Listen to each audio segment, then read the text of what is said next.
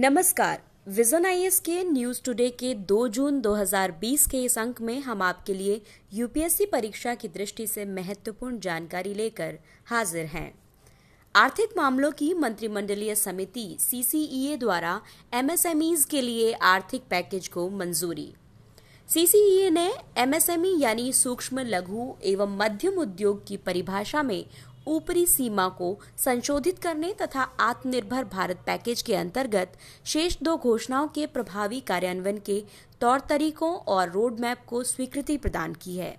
इनमें शामिल है संकटग्रस्त एमएसएमईज को सहायक ऋण के रूप में पूंजी सहायता उपलब्ध कराने के लिए बीस हजार करोड़ रुपए के प्रावधान को स्वीकृति प्रदान करना, फंड ऑफ फंड्स के माध्यम से एमएसएमईज के लिए पचास हजार करोड़ रुपए की पूंजी जुटाने को स्वीकृति दी गई है।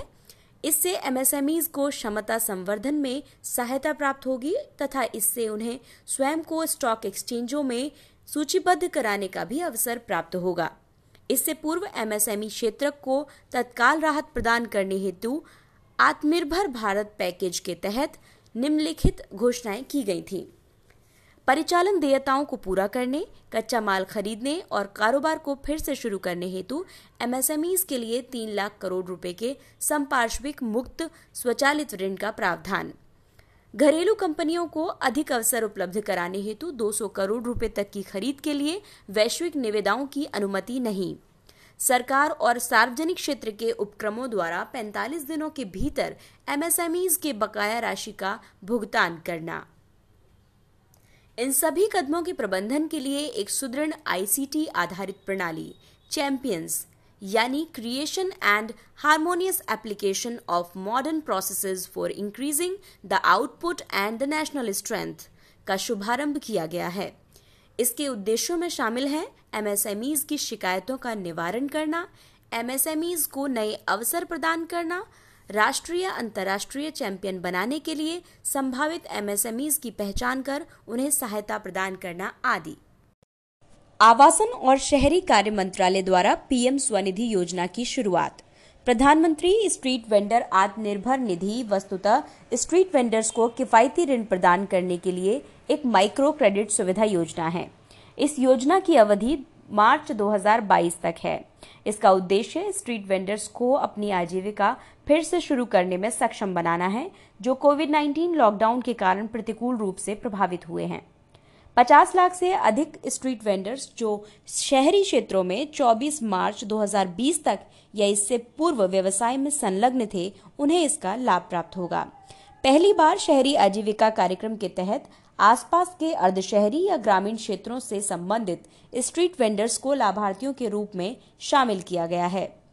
स्ट्रीट वेंडर्स एक वर्ष के लिए दस हजार रुपये तक का कार्यशील पूंजी ऋण प्राप्त कर सकते हैं। ऋण का समय पर पुनर्भुगतान करने पर प्रतिवर्ष सात प्रतिशत की दर से ब्याज सब्सिडी प्रदान की जाएगी। समय पर ऋण के पुनर्भुगतान के एवज में स्ट्रीट वेंडर्स के लिए विश्वसनीय क्रेडिट स्कोर विकसित किया जाएगा, जो उन्हें मियादी ऋण यानी टर्म लोन की उच्च राशि प्राप्त करने के लिए अर्ह बनाएगा। मासिक कैशबैक के माध्यम से डिजिटल लेन देन को प्रोत्साहन दिया जाएगा। राज्य सरकारों तथा अन्य हितधारकों के सहयोग से एमओएचयूए यानी आवासन और शहरी कार्य मंत्रालय एक क्षमता निर्माण एवं वित्तीय साक्षरता कार्यक्रम भी प्रारंभ करेगा। शहरी स्थानीय निकाय इसके कार्यान्वयन में महत्वपूर्ण भूमिका निभाएंगे। डेढ़ करोड़ डेयरी किसानों हेतु किसान क्रेडिट कार्ड अभियान का शुभारंभ। इस अभियान का उद्देश्य डेयरी किसानों को कार्यशील पूंजी, विपणन इत्यादि के लिए उनकी आवश्यकताओं को पूरा करने हेतु अल्पकालिक ऋण प्रदान करना है। ये केसीसी योजना के तहत ढाई करोड़ नए किसानों को कवर करने के लिए आत्मनिर्भर भारत पैकेज का हिस्सा है।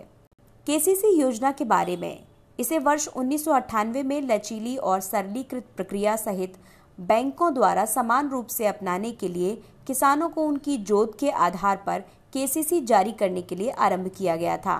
ये किसानों को उनकी आवश्यकताओं हेतु बैंकिंग प्रणाली से पर्याप्त एवं समय पर ऋण सहायता प्रदान करता है, जैसे कि अल्पावधि ऋण आवश्यकताएं, फसल कटाई के पश्चात का खर्च, कृषि से जुड़ी गतिविधियां और किसान परिवारों की उपभोग की आवश्यकताएं। कृषि परिसंपत्तियों के रखरखाव हेतु कार्यशील पूंजी तथा कृषि एवं संबद्ध गतिविधियों के लिए निवेश ऋण की आवश्यकता। ये एटीएम सक्षम रुपे कार्ड एक मुश्त प्रलेखीकरण, अंतर्निहित सीमा में लागत वृद्धि और नियत सीमा के भीतर किसी भी संख्या में निकासी की सुविधा प्रदान करता है। इसका कार्यान्वयन वाणिज्यिक बैंकों, क्षेत्रीय ग्रामीण बैंकों, लघु वित्त बैंकों और सहकारी समितियों द्वारा किया जाता है। इसके पात्र हैं लघु किसान, सीमांत किसान, बटाईदार, मौखिक पट्टेदार और काश्तकार किसान, स्वयं सहायता समूह या किसानों के संयुक्त देयता समूह। वर्ष दो हज़ार अठारह उन्नीस में केसीसी सुविधा को पशुपालन गतिविधि में संलग्न किसानों और मत्स्य पालन तक बढ़ा दिया गया है। भारत के प्रतिनिधि ने विश्व व्यापार संगठन के लिए पांच प्राथमिकताओं को सूचीबद्ध किया। कोविड उन्नीस महामारी के समक्ष प्रभावी बने रहने के लिए अधिक समावेशी और लचीली बहुपक्षीय व्यापार प्रणाली के निर्माण हेतु ये सुझाव प्रदान किए गए हैं। सुझाई गई प्राथमिकताएं: अपीलीय निकाय, अपीलीय निकाय से संबंधित गतिरोध का समाधान। अपीलीय निकाय वैश्विक व्यापार विवादों को हल करने वाला डब्ल्यूटीओ का शीर्ष निकाय है, जो कि वर्तमान में निष्क्रिय हो गया है क्योंकि संयुक्त राज्य अमेरिका इसके सदस्यों की नियुक्ति में अवरोध उत्पन्न कर रहा है। अपीलीय निकाय के बिना विश्व अपीलीय निकाय के बिना वैश्विक व्यापार नियमों का प्रवर्तन उत्तरोत्तर जिसकी लाठी उसकी भैंस के आधार पर तय किया जाएगा। कृषि पर समझौता के तहत एग्रीमेंट मेजरमेंट ऑफ सपोर्ट, पात्रता के समग्र मापन में खाद्य सुरक्षा को सुनिश्चित करने और विषमता को समाप्त करने हेतु अधिक प्रभावी तथा स्थायी उपाय करना। एएमएस पात्रताएं यानी कि एग्रीमेंट मेजरमेंट ऑफ सपोर्ट की पात्रताएं प्रमुख औद्योगिक देशों हेतु अनुकूल हैं क्योंकि वे अपने किसानों को व्यापार विकृत करने वाले अत्यधिक समर्थन प्रदान करना जारी रखते हैं। डिजिटल कौशल, ब्रॉडबैंड अवसंरचना आदि जैसे क्षेत्रों में विकासशील और अल्पविकसित देशों की डिजिटल क्षमता निर्माण करने की आवश्यकता है। उदाहरणार्थ, इलेक्ट्रॉनिक प्रसारण पर सीमा शुल्क पर प्रतिबंध को समाप्त करना। विकासशील देशों और एलडीसीज के लिए विशेष तथा विभेदक व्यवहार के साथ मत्स्य की मत्स्य की सब्सिडी विषयों पर बातचीत का शीघ्र समापन। सभी को वहनीय कीमतों पर आवश्यक दवाओं और उपचार तक पहुंच सुनिश्चित करने हेतु ट्रिप्स के लचीलेपन का प्रभावी उपयोग। सेबी द्वारा गठित कार्यदल की अनुशंसा, सोशल स्टॉक एक्सचेंज का सृजन किया जाए जहां गैर सरकारी संगठन सूचीबद्ध हो सकते हैं। केंद्रीय बजट दो हज़ार उन्नीस में भारत में इस तरह के प्रथम एसएसई स्थापित करने का प्रस्ताव किया गया था। इसके पश्चात सेबी ने वर्ष दो हज़ार उन्नीस में सोशल स्टॉक एक्सचेंज पर एक कार्यदल का गठन किया था। अब इस कार्यदल ने विभिन्न अनुशंसाएं दी हैं, जैसे गैर लाभकारी संगठनों को ऐसे प्लेटफॉर्म्स पर सीधे सूचीबद्ध होने की अनुमति। इस प्लेटफॉर्म पर भागीदारी को प्रोत्साहित करने के लिए कुछ कंपनियों को कर प्रोत्साहन की अनुमति आदि। ये कदम सामाजिक उद्देश्य के लिए कार्यरत संगठनों के लिए घरेलू पूंजी की उपलब्धता में वृद्धि करेगा और साथ ही ये विदेशी अनुदानों पर भारत की निर्भरता को कम करने की दिशा में एक बड़े कदम का संकेत है। सोशल स्टॉक एक्सचेंज के बारे में, ये इलेक्ट्रॉनिक रूप से धन एकत्रित करने वाला एक प्लेटफॉर्म है जो निवेशकों को किसी सामाजिक उद्यम में शेयरों को खरीदने की अनुमति प्रदान करता है जिन्हें एक्सचेंज द्वारा सूचीबद्ध किया जाता है। सामाजिक उद्यम वस्तुतः राजस्व सृजित करने वाला एक व्यवसाय है जिसका प्राथमिक उद्देश्य किसी सामाजिक उद्देश्य की प्राप्ति करना है, उदाहरण के लिए स्वास्थ्य देखभाल या स्वच्छ ऊर्जा प्रदान करना। सोशल स्टॉक एक्सचेंज का उपयोग विश्व स्तर पर कुछ सामाजिक लक्ष्यों को प्राप्त करने के उद्देश्य से प्रभावी निवेश करने के लिए किया जाता है। इस समय वैश्विक स्तर पर कम से कम दस देशों में सोशल स्टॉक एक्सचेंज स्थापित किए गए हैं जिनमें Canada, United Kingdom, Singapore, Kenya आदि शामिल हैं। सोशल स्टॉक एक्सचेंज के प्रस्तावित लाभ, इस क्षेत्र के लिए सामाजिक मान्यता में वृद्धि और समर्थन, निवेशकों के मध्य सामाजिक क्षेत्र की बेहतर समझ, उदीयमान एनजीओज के लिए अधिक निधियन के अवसर। आइए अब नजर डालते हैं अन्य कुछ सुर्खियों पर। यूरोपीय संघ रिकवरी फंड, ये क्या है? ये यूरोपीय संघ के कार्यकारी आयोग द्वारा प्रस्तावित आठ सौ पच्चीस बिलियन डॉलर का एक रिकवरी फंड है जो यूरोपीय संघ को कोविड उन्नीस संकट से निपटने में सहायता प्रदान करेगा। इसके अंतर्गत प्रत्येक ई यू सदस्य देश को अनुदान और ऋण प्रदान किया जाएगा। इस हेतु पूंजी बाजारों से धन जुटाया जाएगा और वर्ष दो हज़ार अट्ठाईस से शुरू कर अगले तीस वर्ष की अवधि में वापस किया जाएगा।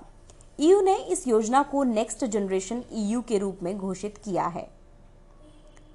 वी आकार की रिकवरी। वी शेप्ड रिकवरी वस्तुतः अर्थव्यवस्था में एक तीव्र व नाटकीय गिरावट के पश्चात एक समान रूप से तेजी को दर्शाता है, जो गति एवं तीव्रता में पूर्ववर्ती गिरावट की परछाई के समान होती है। इसे मंदी के पश्चात एक सुदृढ़ रिकवरी के आगमन की सबसे अच्छी स्थिति कहा जा सकता है। वहीं यू शेप्ड रिकवरी तब होती है जब मंदी होती है और अर्थव्यवस्था तुरंत वापस पटरी पर नहीं लौटती है तथा कुछ तिमाहियों के लिए नीचे की ओर गतिमान होती है।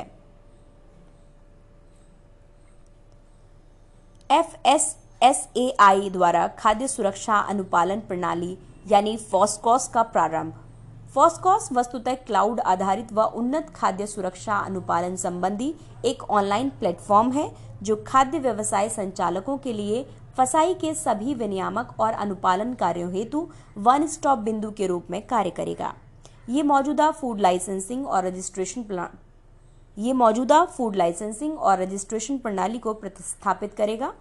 ये अखिल भारतीय एकीकृत प्रतिक्रिया प्रणाली को किसी भी खाद्य धोखाधड़ी को रोकने के लिए सक्षम बनाएगा तथा एक उन्नत जोखिम आधारित डेटा संचालित नियामक दृष्टिकोण को सुनिश्चित करेगा। फॉस्कॉस के अंतर्गत त्रुटियों को समाप्त करने और त्वरित गति से लाइसेंस प्रदान करने के लिए खाद्य विनिर्माण हेतु लाइसेंसिंग प्रक्रिया एक मानकीकृत खाद्य उत्पाद सूची पर आधारित होगी। चक्रवात निसर्ग। ये अरब सागर में विकसित एक उष्णकटिबंधीय चक्रवाती तूफान है, जो भारत के पश्चिमी तट की ओर उत्तर दिशा में बढ़ रहा है। भारतीय मौसम विज्ञान विभाग के अनुसार इसके तीन जून को महाराष्ट्र के रायगढ़ और दमन के मध्य समुद्र तट से टकराने की संभावना है। इन क्षेत्रों में आई एम डी द्वारा रेड अलर्ट जारी कर दिया गया है। असामान्य विषाक्तता परीक्षण। भारतीय भेषज संहिता आयोग ने मानव टीकों के लिए पशु परीक्षण या ए टी टी को समाप्त करने का प्रस्ताव रखा है।